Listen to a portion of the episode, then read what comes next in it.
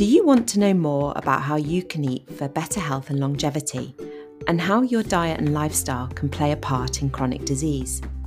Then you're in the right place. I'm Claire Day. And I'm Daisy Lund, and we are both plant based doctors with a passion for improving nutritional education. In this podcast, we will bring you all the latest medical evidence on how a plant based diet can improve your health whilst being kinder to the planet and fairer to the animals that we share it with. Twice a month, we bring you interviews from experts in the field with a focus on an important topic related to plant based health, all while sharing recipes and food ideas. So, welcome to In a Nutshell, the Plant Based Health Professionals podcast. Hello, everyone, and welcome to another episode of the podcast. Hello, Daisy, how are you? I'm really well, thanks, Claire. Yeah, I'm glad it's Friday actually. It's been a busy week, so um, it's very nice to come to the end of the week, and I'm planning a, a relaxing weekend and not very much. So I'm looking forward to that. How are you? How's your week been? Good. I wanted to remember to tell you that I made your tempeh recipe this week, the one with the lime and coconut rice and um, the sticky ginger sauce. It was re- went really well, so thank you for that. Nice. It's a good one, isn't it? That tempeh recipe. Yeah, we really loved it. I had I had a friend over, and um, there was a moment where I was chatting away, and I thought I'd burnt the bottom of the pan, and I had to sort of like quickly serve it up. But it was really, really good, and I think it might be worth putting in the show notes because it's so good definitely would do that because it it cooks really quickly, which is probably why you um you might have thought you've burnt it because it's it's ready in minutes, isn't it? It's, it's yeah, really yeah, definitely. It was it was the rice that took the longest, but even that, you know, I actually had in my amazing where I overbuy ingredients, I actually found some whole grain basmati rice that the recipe calls yeah. for. So um, yeah, I think you did make it for me once, didn't you? And was that was that whole grain rice, or did we no, have some white rice? I've come across whole grain basmati rice. What was that like? I I've used white rice before. Yeah, really nice. But I I love brown rice, so I'm not I'm not someone who who sort of complains about having brown rice at all. So yeah, I thought it worked really well with that. Was the whole grain basmati sort of somewhere in between white and brown then? Yeah, I think so. So it's definitely got sort of a bit of husk on it, and then obviously it's I think anything would taste nice with that that sort of sweetened coconut and lime stuff that you put in there.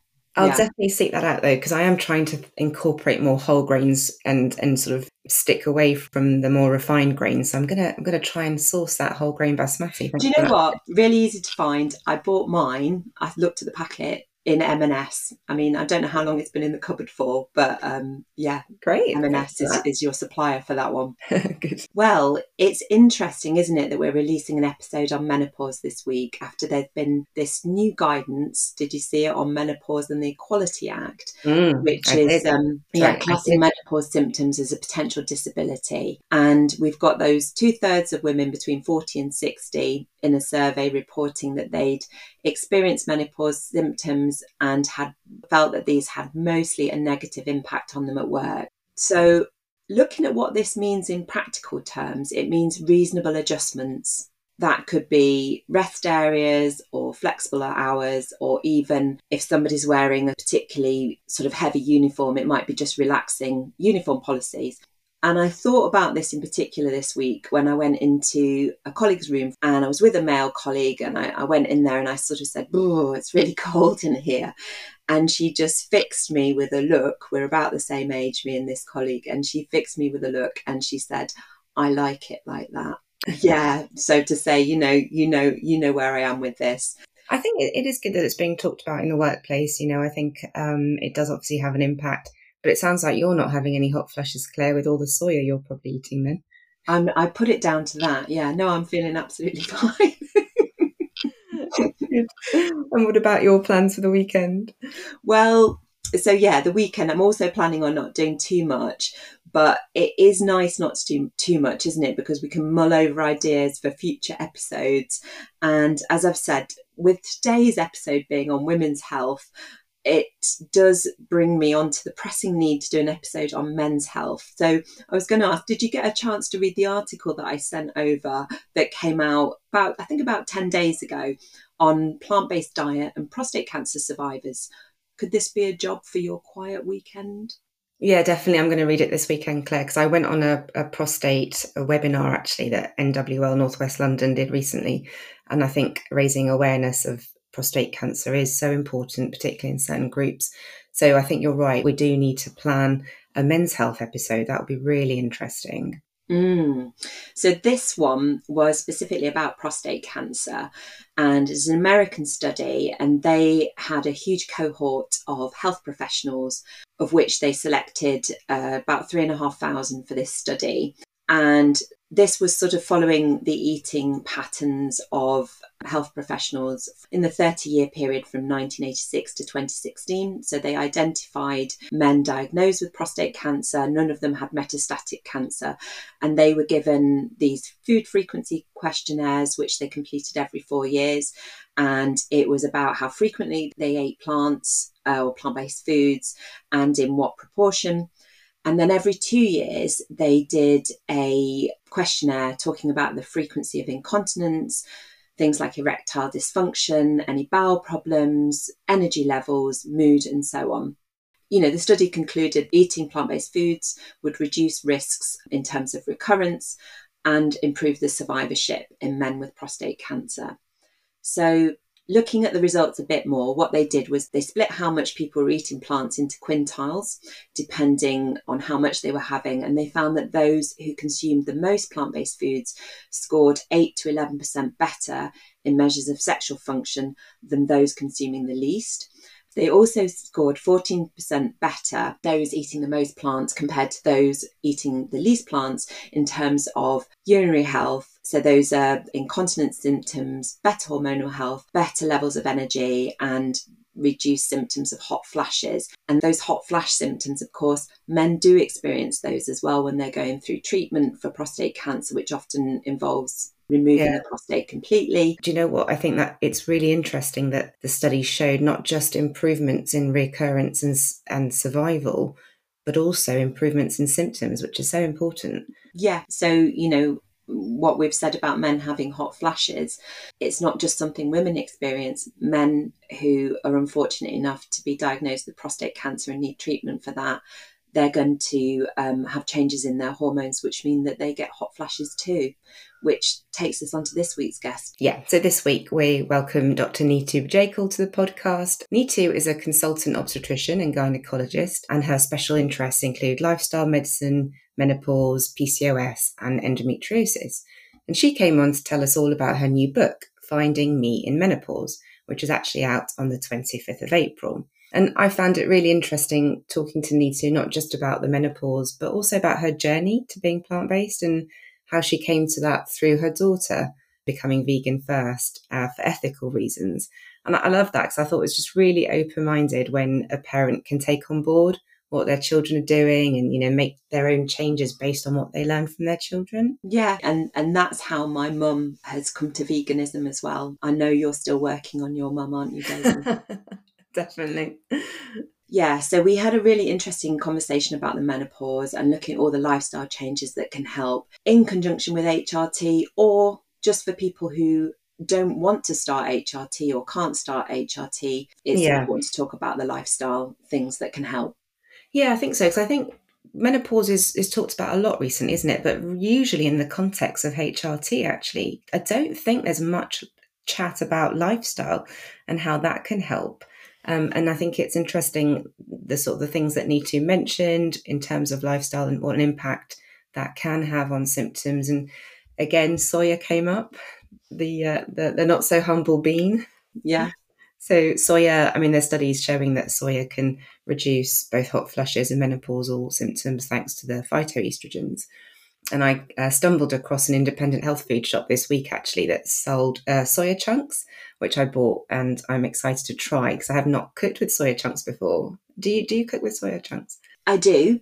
Sort of have mixed experience with them because if you put them into a dish too early and they just sort of stay there. They can, you think that they're going to be really delicious because they'll absorb the stock of whatever you're cooking, but they can go a bit mushy and a bit like something you want to avoid in a stew. And to be honest, I used to eat them a lot more. And now I've got so into all the different types of beans, I sort of prefer a bean in its straight form. Okay, that's interesting. I'll cook with it and let you know. So tip is not to put it in for too long then, not to treat Yeah. it like meat, I yeah, suppose. I don't think I don't think it needs to be in there for ages. Um, but again, it's a great transition food, and if if somebody's missing the texture or the taste of meat, I think it works really well in in stews and things. Okay, I might give it a try. But listeners, if you've got any tips for me on how to make a nice recipe with soya chunks, do send them in. So shall we go to the interview, Claire? Yeah. But before we do, please can we remind you to send us any questions or queries to in a nutshell podcast uk at gmail.com. And if you have time to rate, review, and share the podcast, we'd really appreciate it. So this week we have Dr. Nitu Bajekal on the podcast. Dr. Bajekal is a consultant obstetrician and gynecologist in London with nearly 40 years of clinical experience in women's health. She is a fellow of the Royal College and writes extensively on women's health as she is passionate about educating women with reliable medical and lifestyle information. Nitu is the co-author of Living PCOS Free, which she wrote with her daughter, nutritionist Rohini Bajekal, and her second book is due later this year, which will be focused on the menopause. So, welcome, Nitu. It's great to have you on the podcast. Thank you. It's always funny to hear yourself being introduced and you think, okay, that sounds really nice. Is that me? That's cool. Well, we actually had more to say, and we hope that more will come up about you as obviously as we're talking to you. Yeah. Um, first of all, we just want you to tell us more about your journey to becoming plant based. Okay. So I have always been brought up as a plant based or plant predominant. I grew up in India.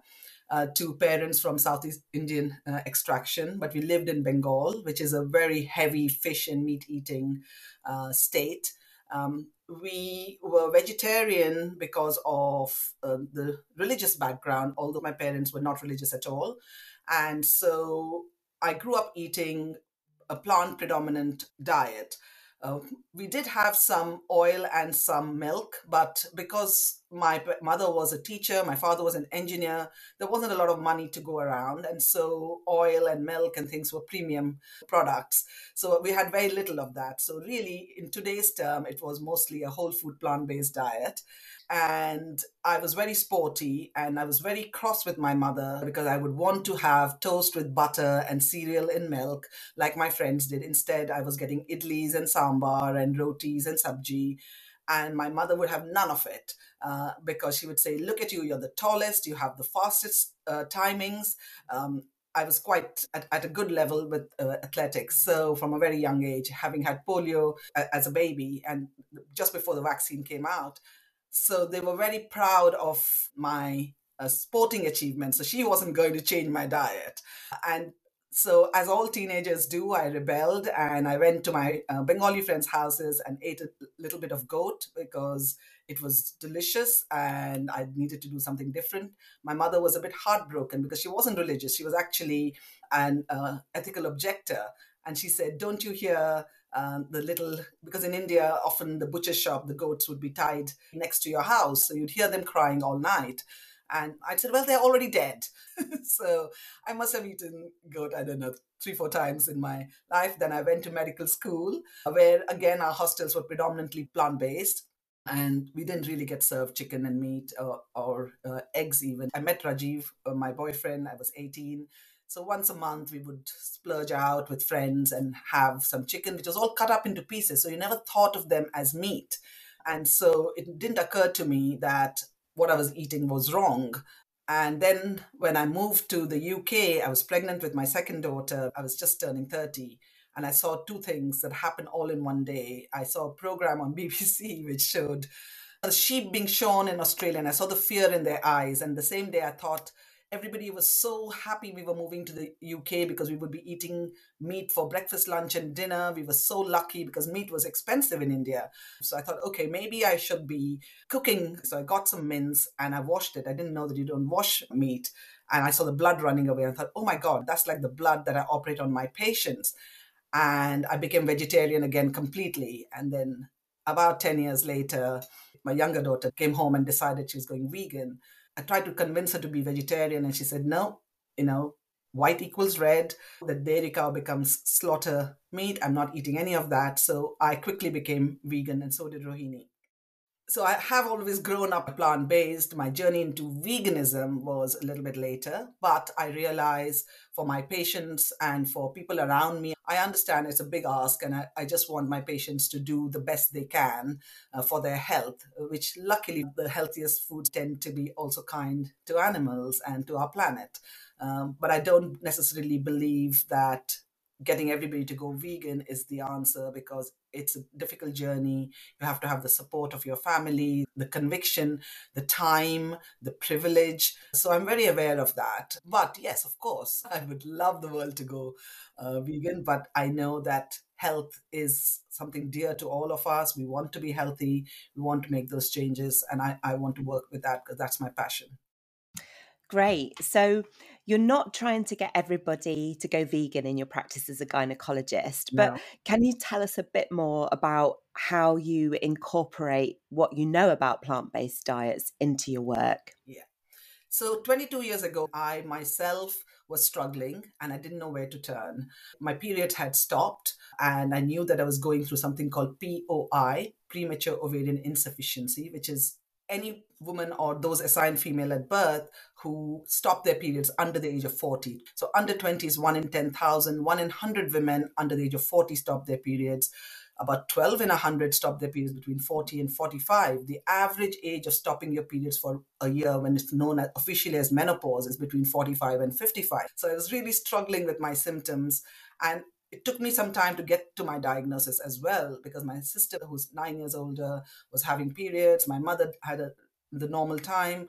So i didn't think i thought i was stressed applying for jobs I was being bullied, and often in your head, you think it's you when it's a toxic workplace. So I didn't feel uh, comfortable to share it with my colleagues, which I should have. My male colleagues, I was one of four, and they would have been very supportive actually. But I wanted to establish myself before I revealed any weakness about myself, which I now know to be wrong. You can't be strong unless you share things with people, and people can't help you if you they don't know what you're going through. So i didn't get the hormone replacement therapy that i should have. And a year later when naina decided to go uh, completely plant-based although i was already vegetarian and i was always physically active and i was never carrying excess weight i noticed huge improvements in my symptoms. And so I still didn't, because the scientist in me, the skeptic in me, still didn't put two and two together that my hot flushes had got better and my mood was better, my energy levels were better, my skin was glowing. Um, because, you know, when you are vegetarian in, in a new country, in, in the UK, you eat a lot of dairy.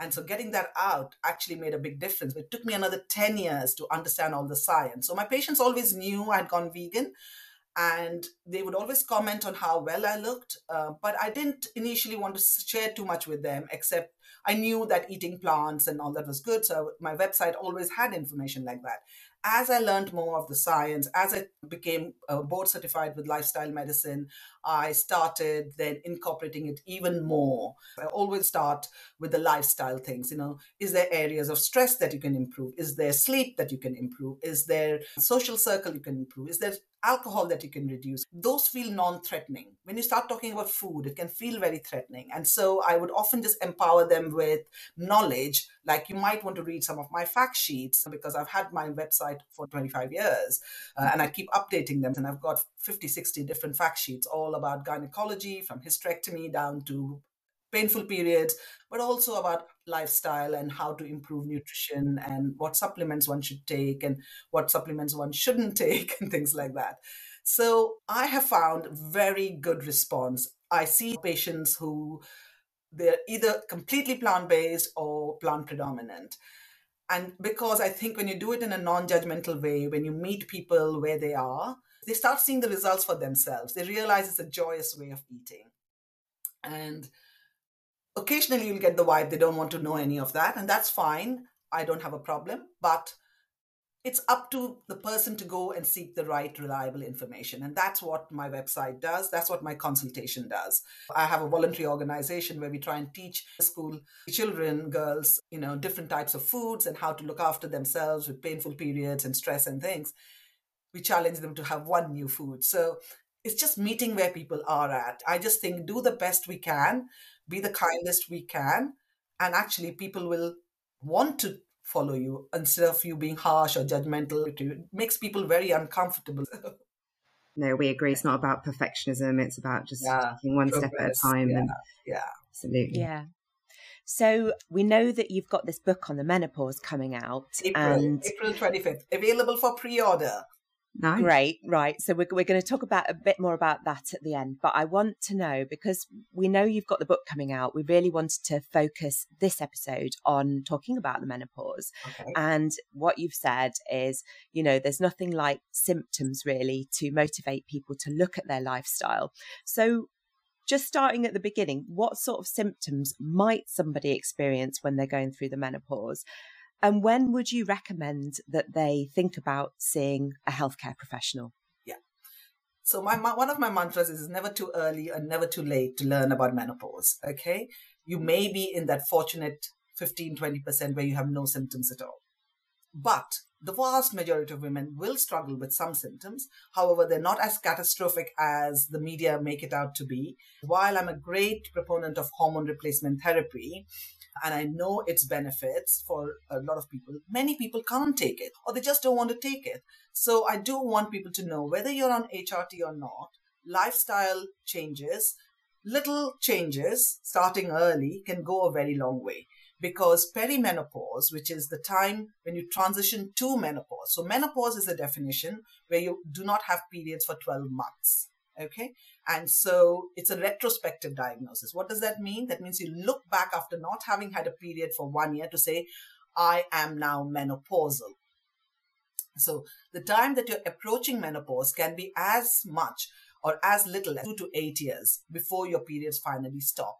And that is known as perimenopause. So if the average age of menopause is around 51, but the range is between 45 and 55. And your perimenopausal symptoms of hot flushes, mood changes, lowered libido, you know, there are 34 different symptoms. You're not going to have all of them, but hot flushes are the most commonly reported ones. But only one out of three women will go and seek help, even though 80% of women in the Western world will have hot flushes. And these symptoms may start when you're 36, 37, 38 when sometimes you may not even have started thinking about starting a family you know? So that is why i have a whole chapter in my book also about fertility and understanding uh, about contraception about stis all these things are important for women as we approach menopause. So if you're destined to stop your periods at 46 and your um, menop- perimenopause is going to be the eight year type of uh, stretch you can imagine you're hardly 37 38 so yeah.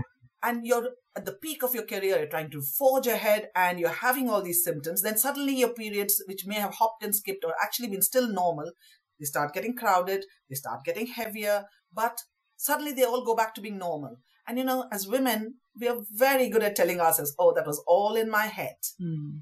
Look at me now, I'm absolutely fine. I must have dreamt that all. Mm. Okay. And then the cycle starts again and you're busy with your child's A levels or you're busy with your elderly parents or you're busy trying to forge your career ahead and you're ignoring these symptoms. It is important because bone changes, lipid changes all start in the perimenopause. So you really want to be focusing on what is your sleep pattern like? Have you got a good sleep routine? What is are your stress levels like? Stress is never going to go away in modern life. Okay. But do you know how to identify your stress triggers? Do you know how to cope with them? Have you got a, a breath work strategy? Have you, are you able to do those things? Are you able to look at the amount of alcohol you're drinking and being realistic that while it might relax you, you're actually having worse sleep, worse menopausal and perimenopausal symptoms. So are you trying to reduce the amount of alcohol? Because you know that there are seven different cancers linked to alcohol breast cancer particularly in postmenopause uh, in menopause and postmenopause. So and one in seven of us will get a diagnosis of breast cancer. So you know it's not that i don't drink alcohol it's just that I know every time I drink it, I am putting poison into my body and I have to make a conscious choice. I'm doing this as a treat. I'm doing this because I want to. So learning how to have non-alcoholic drinks, learning how to mix it with water, having alcohol-free days. These are important things that you can bring in earlier in life and actually being able to say, no, today I'm not drinking today I am not doing this. Being kind to ourselves and understanding that perimenopause can start much earlier. And also, if your periods are misbehaving for more than two or three months, it may be that you have other conditions as well. So, keeping a menstrual calendar is really important from the time you start your period until the time you finish. That is really something that I can't stress enough because there are so many women's health conditions that affect us during our working career that get pushed to the background. So, it's really important to start talking about perimenopause and menopause much earlier. And then if you are somebody who's just coming to it now, it's never too late, even if you're 80, because bone health, heart health, all these are really important. Um, so when people say I've been through the menopause, I don't have to worry about it. I don't have to listen to this podcast. I don't have to listen, read anything. No, you do have to. You do want to look after your muscles, your bones, your brain, and there are so many good ways of doing it through the six lifestyle pillars and HRT when needed. I do want to ask you because obviously we want people to read the book, we want people to to take the lifestyle measures first. But for anybody who's going to their GP because they think, yeah, I'm doing all that, what can they expect? Do they need investigating? So that's a very, very good question. I think anybody above the age of 40, uh, you should ask to have your lipid profiles, so your cholesterol levels, your iron levels, your thyroid function, your fasting blood sugar, all these things to be done. So when you go to the GP, it's it's really important that you should have your menstrual calendar. You should know when your last period was. The top three things that you want out of the ten minute uh, consultation. Now, it is possible that your symptoms are already bad enough and you may be doing lifestyle measures, you may not be doing lifestyle measures, but you need help now. And so there are women who in the perimenopause, even before they stop their periods, will actually benefit from hormone therapy. And so it's important for us as doctors not to scaremonger when it comes to HRT for the vast majority of women. It is very safe. And it involves, as long as you have a uterus, you need to take both estrogen and progesterone. But estrogen is the one that will actually help with all the symptoms. Progesterone is there to protect your uterus, so you have to take it if you've not had a hysterectomy. What's going to help you is estrogen, but taking it just on its own will thicken the lining and increase the risk of endometrial overgrowth of cells, hyperplasia, and cancer. So progesterone is very important. There's a lot of hype about testosterone, but only a tiny proportion of women actually benefit from it in my own clinical experience. But it's certainly something to discuss, especially in the younger patient.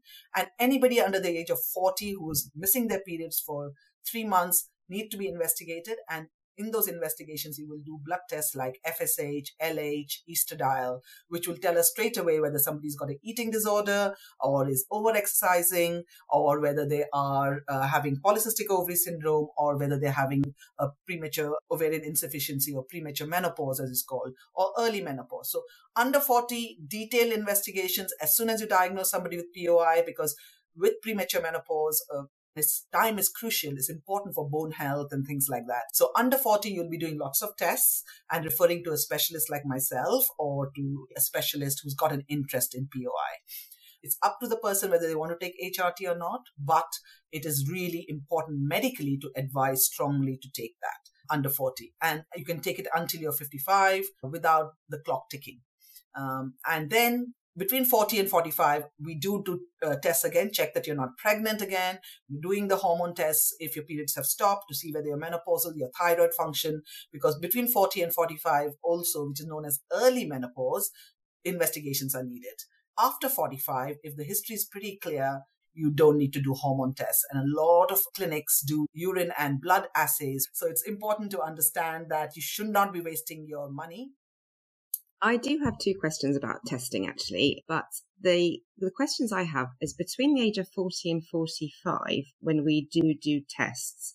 If the tests are normal but the patient is still symptomatic of the perimenopause, yes, would it be reasonable to start HRT? Yes, but you don't do blood tests if they're still having periods. I'm talking about pe- people who are not having any periods. Okay? If you're um, hopping and skipping periods, you have a diagnosis there. But yes, you can do the FSH and estrogen levels, and definitely you can use HRT even if you're having regular periods. But don't expect hormone results to give you any inkling because they will be normal one day, they'll be abnormal the other day. We are talking about when you want to do blood tests between 40 and 45, specifically to diagnose menopause. There is no blood test to diagnose perimenopause, not a test. And it's also important in that same breath to only use HRT that has been prescribed by people like you, standardized HRT that has gone through a rigorous process of testing, which is known as body identical HRT. So it could be a gel, a spray, a patch, it could be a tablet for progesterone, it could be the Mirena coil.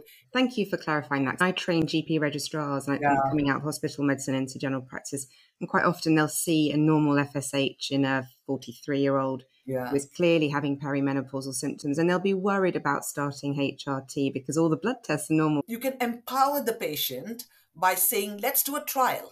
You will know in six months.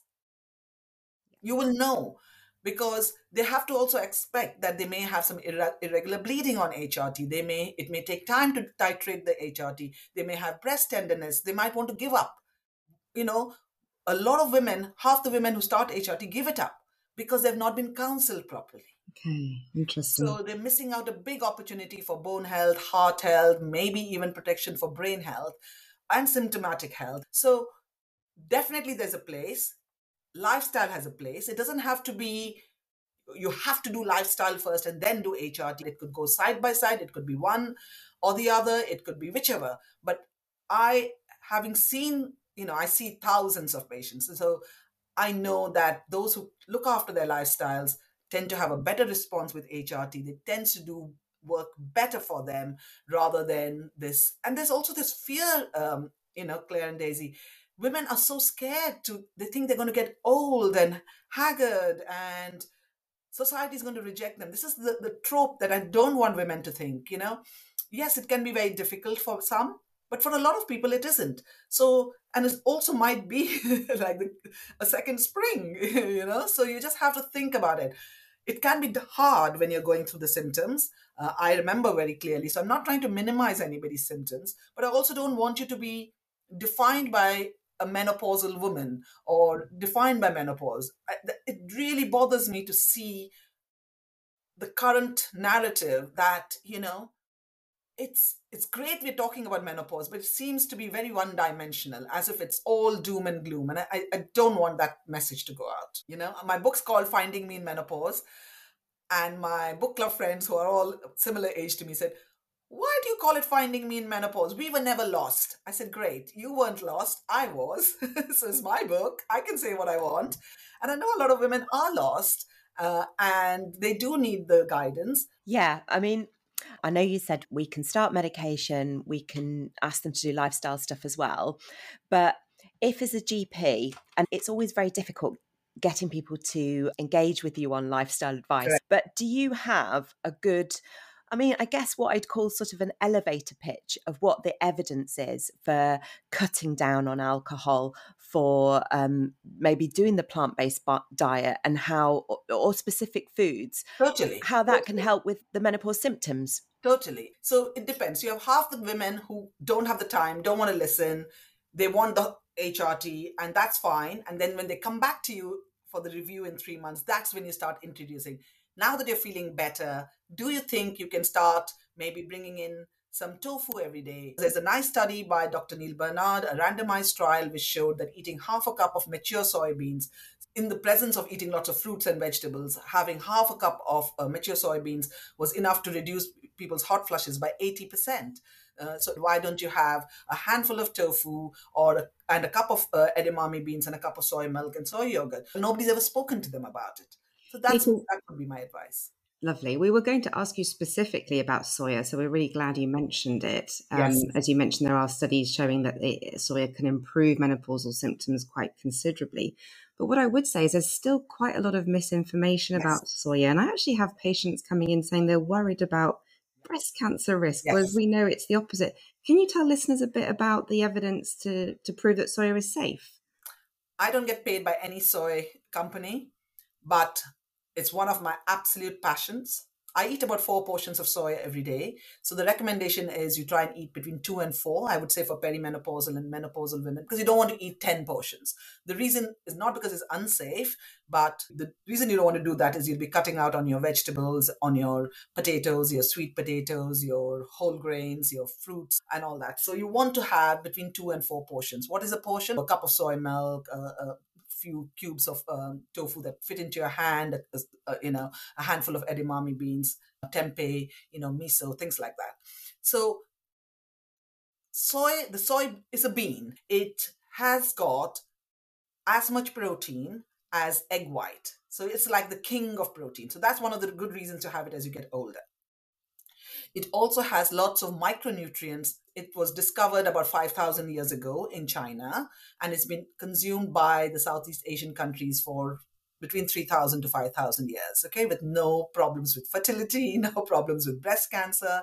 We, in fact, know that soy reduces a cardiovascular disease, especially the fermented soy foods like tofu and tempeh.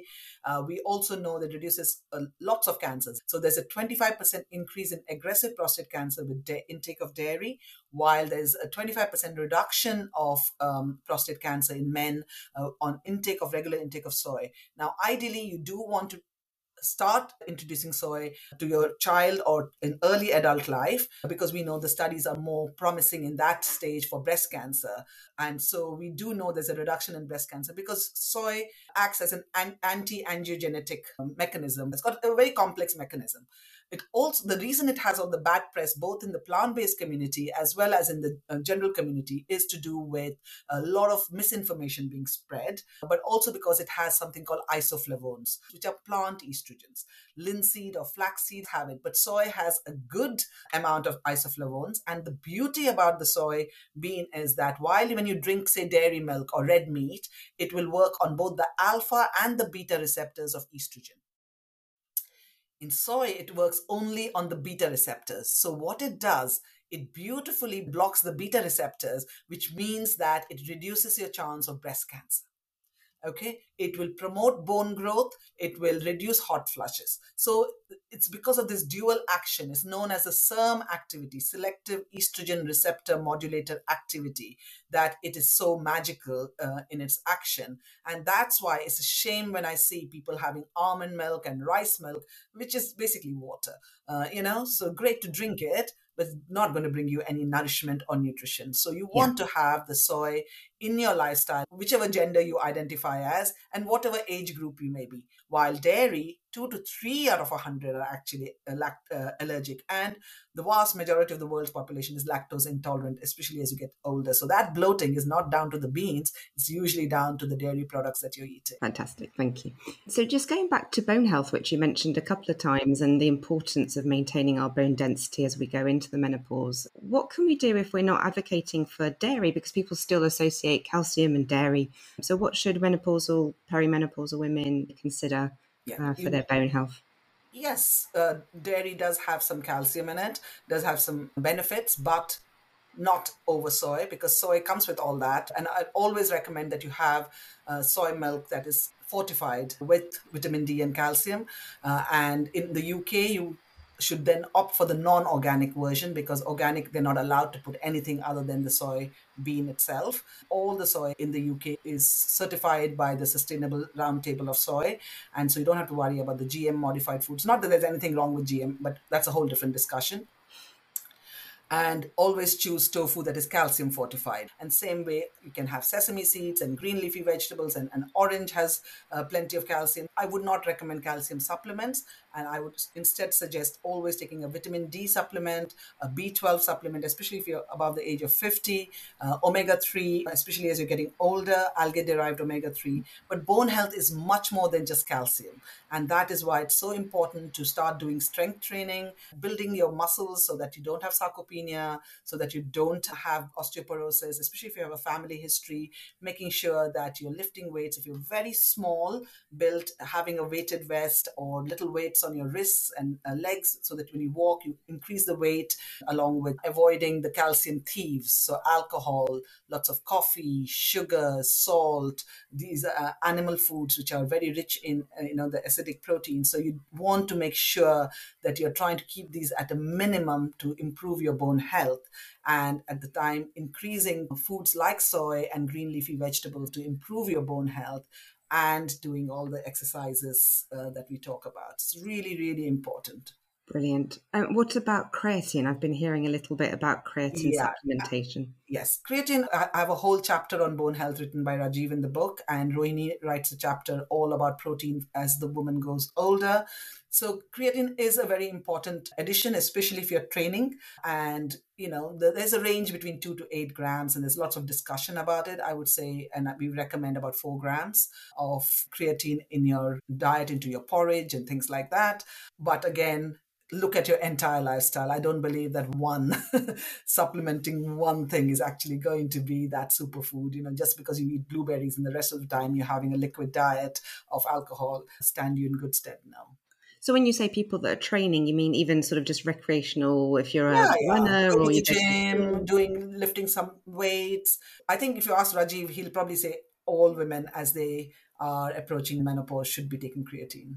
Yeah, that's what but I've been hearing recently. It's, it's yes. something I haven't come yeah. across in the past. Yeah, yeah. but I, as I said, I, I just don't think just focusing on one aspect, whether it's calcium or creatine, is going to be the solution to long term health and optimizing your health. If you're not looking at all the lifestyle factors, I think you'll be doing yourself a big disservice. I don't know whether you have a view on what are the most resistant symptoms of the menopause to treat and whether just some weight gain and loss of libido is just a normal part of aging and people might be expecting too much. What do you think about that?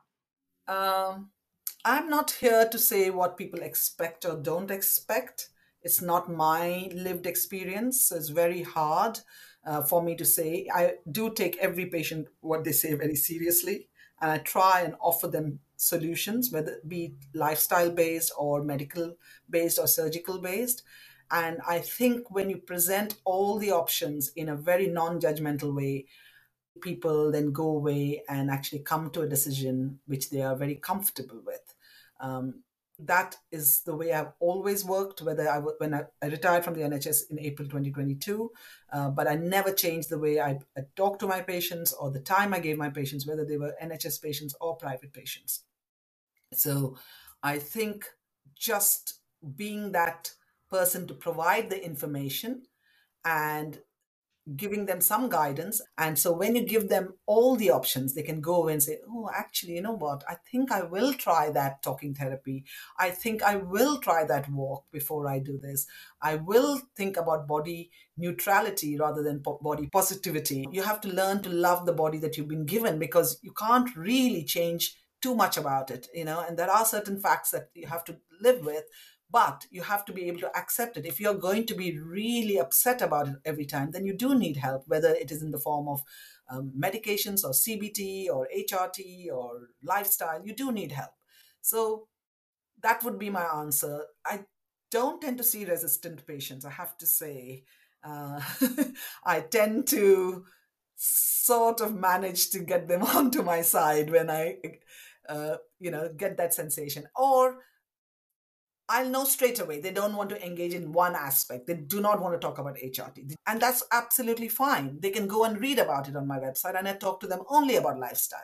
Or I will talk to them about other complementary therapies that can help, you know, hypnosis and things like that. So it's important to read the room, is what I would say. But on that note, I've seen a lot of patients who don't want to try HRT for whatever reason and that are perhaps following lifestyle measures, they often ask my advice on herbal things they can buy from health food shops and supplements. Can you give us an idea as GPs what we ought to be advising? Yeah, that's why I've dedicated a whole chapter to to that. I would try and tell people to steer away from expensive supplements, collagen supplements, and various herbal supplements. Some of the supplements may be okay, and then you have to look for the THC, you know, where it is the recommended, you know, it's been approved. Um, so, red clover, for example, can help some people, but you have to remember we don't have large scale studies.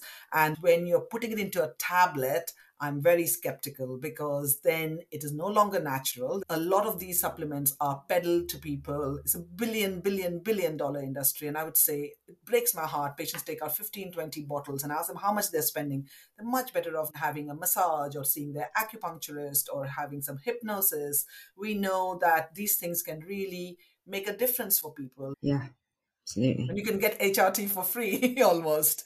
you know, you can get it with a very minimal prescription if that's what's actually right. And the truth is, they don't still get away with all their symptoms. So, doing lifestyle, if you don't have the symptoms anymore, that's great. And you don't want to take HRT or you can't take HRT. But just piling on herbal supplements, which may have side effects often do no uh, good at all but they yeah. also may have uh, side effects so yeah we haven't really drilled down on hrt in this episode but can i just ask you because i think as as prescribers you know we obviously have to keep up to date with the evidence and you mentioned the studies that actually have well, I suppose put a lot of prescribers off HRT back yeah. in the 90s. And but really things have moved on now and, and we realise yes. that HRT is safe for most women.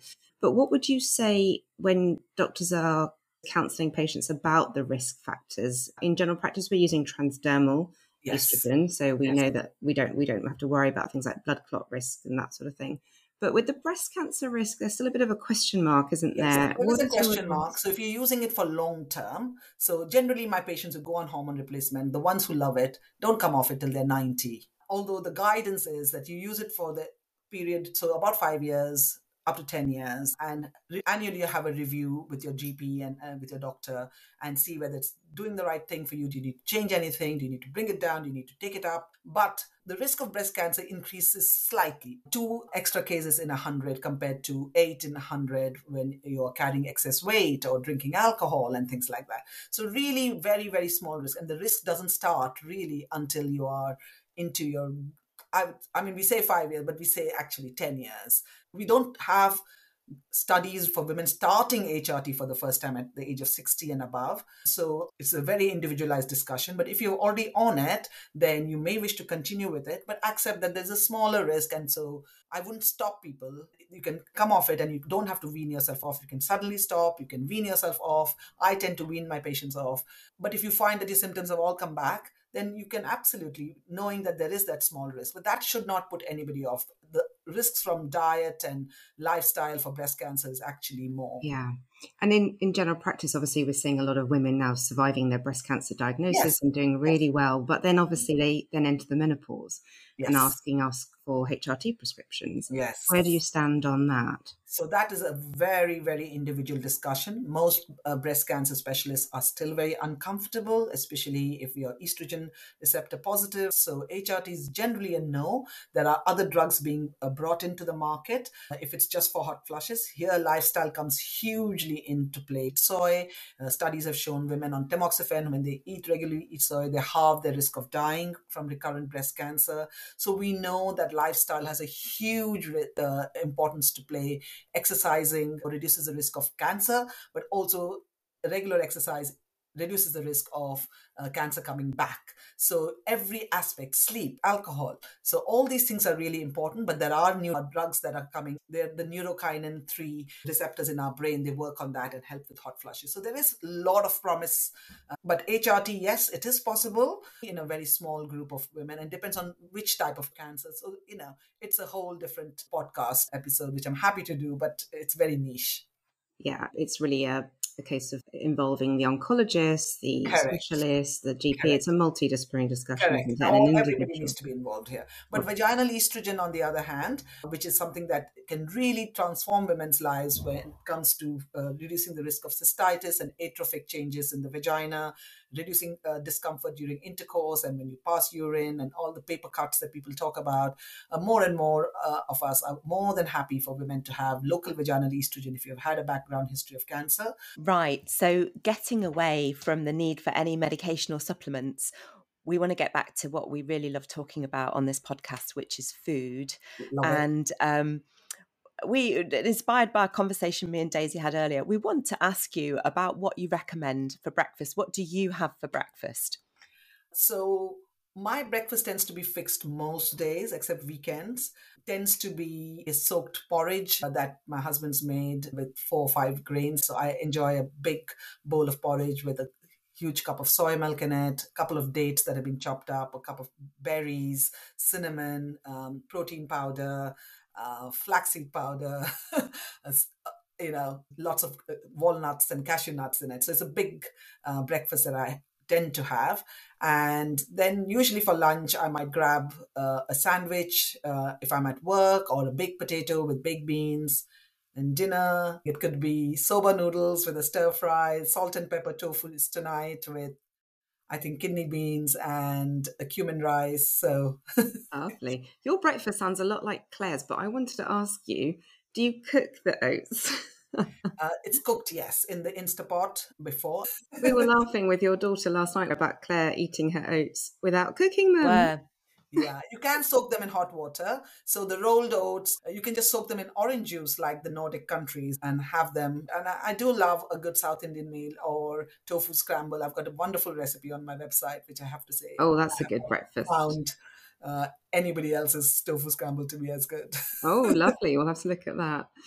No, Claire, tell us about your breakfast. We're, doing breakfast today, aren't we, rather than dinners? Okay, you tell us. You don't cook your oats. I don't think I mean, I thought I was following the rules. Um, that I just put everything on the morning. I just put exactly what you have, Nitu, actually. Um, handful of oats, chopped date, uh, maybe a, a, spoonful of cacao or some yeah. cacao nibs, and and then I, I just chuck my frozen fruit in there. And if I'm having to eat it more quickly and it hasn't got time to defrost, then I'll put a bit of boiling water on there. But then basically the cup of soya milk as well. And um, yeah, and I do you know what? What you get used to is once it becomes a habit, it's what yeah. you love. And it's kind of weird having to have breakfast out because I have to say, that in its form is not really served anywhere that I've no, found. No, You've got your no. favorite. Absolutely. And it's actually very, very, it's a very menopause friendly breakfast. Uh, flaxseed, we know, reduces the risk of breast cancer. Yeah, flaxseed was got, in there. Yeah, and it should be milled. So flaxseed mm. and chia seed ideally should be milled to release the omega 3s and the phytoestrogens. Uh, porridge oats itself has phytoestrogens. Uh, so soy milk has it. So it's like a literally a menopause powered. Oh, lovely! Well Perfect breakfast, Claire. Well done, Claire. What about you, Daisy? Well, I do like the similar sort of thing, but I'd prepare it overnight so that the yeah, next morning the oats are really soft. And I'll put flax seeds. I'll put whatever I've got the night before, really. So I often like chopping up almonds, yeah, frozen fruits Sometimes I'll put peanut butter if I'm not putting oh, yes. whole Oh, yeah, I forgot that. Always a tablespoon of peanut butter in my. Yeah, yeah, yeah. But I've never heard of anyone eating it without pre-soaking or cooking. So, uh, listeners, if you if you are doing the same as Claire, will you let us know? I have actually come across quite a few people. Really? So I don't think Claire is unusual oh, at all. No, it's just a matter of getting used to, you know. Uh, and I, I bet you she would probably gag if she ate our porridge. Yeah, I can't do cooked porridge anymore. There's a whole set of there's a whole set of patients that are uh, from my GP surgery that I've told to eat exactly like this, so I'm sure they all are. Wow, amazing! I'll, I'm going to try tomorrow, Claire. well, listen, Nitu, thank you so much for your time and expertise. We've really enjoyed chatting with you. It's been such fun, and we've learnt so much. Thank you really enjoy yeah it. and and to um, just just saying about the book. Yeah it's called finding me in menopause. It's available on all bookstores for pre-order right now uh, finding me in menopause and it's flourishing in perimenopause and menopause using lifestyle and nutrition. Uh, but I also discuss all the common questions my patients ask me. It helps you to understand your body. I'm also talking directly to you and I share my own experience. So I think it's a book that most people will enjoy. I don't think there's any age limit really for it, although it is targeted to women after the age of 35, 40. But those who don't want to buy the book, a lot of my information is on my website, which is completely free uh, www.neetubajekal.com. And also, I'm very active on TikTok and on uh, Instagram. So everything is free. I answer questions. I just want to spread the information. That's fantastic. Thank you, Nitu. So the book is already available to pre order. Yes. Excellent. We'll put a link in the show notes. Thank you. Thank you once again. All right. Thanks very much. You're welcome.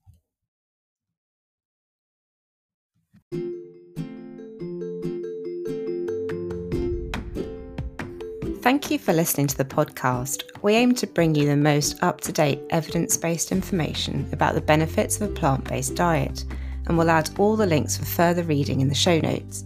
Please remember that everything discussed on here does not constitute individual medical advice so please consult your healthcare provider if you have any medical concerns. In the meantime, please subscribe to the In a Nutshell podcast on your usual streaming service and download our future podcast for free. And since food can be the best medicine, don't forget to share us with all your colleagues, friends, and family. Until next time.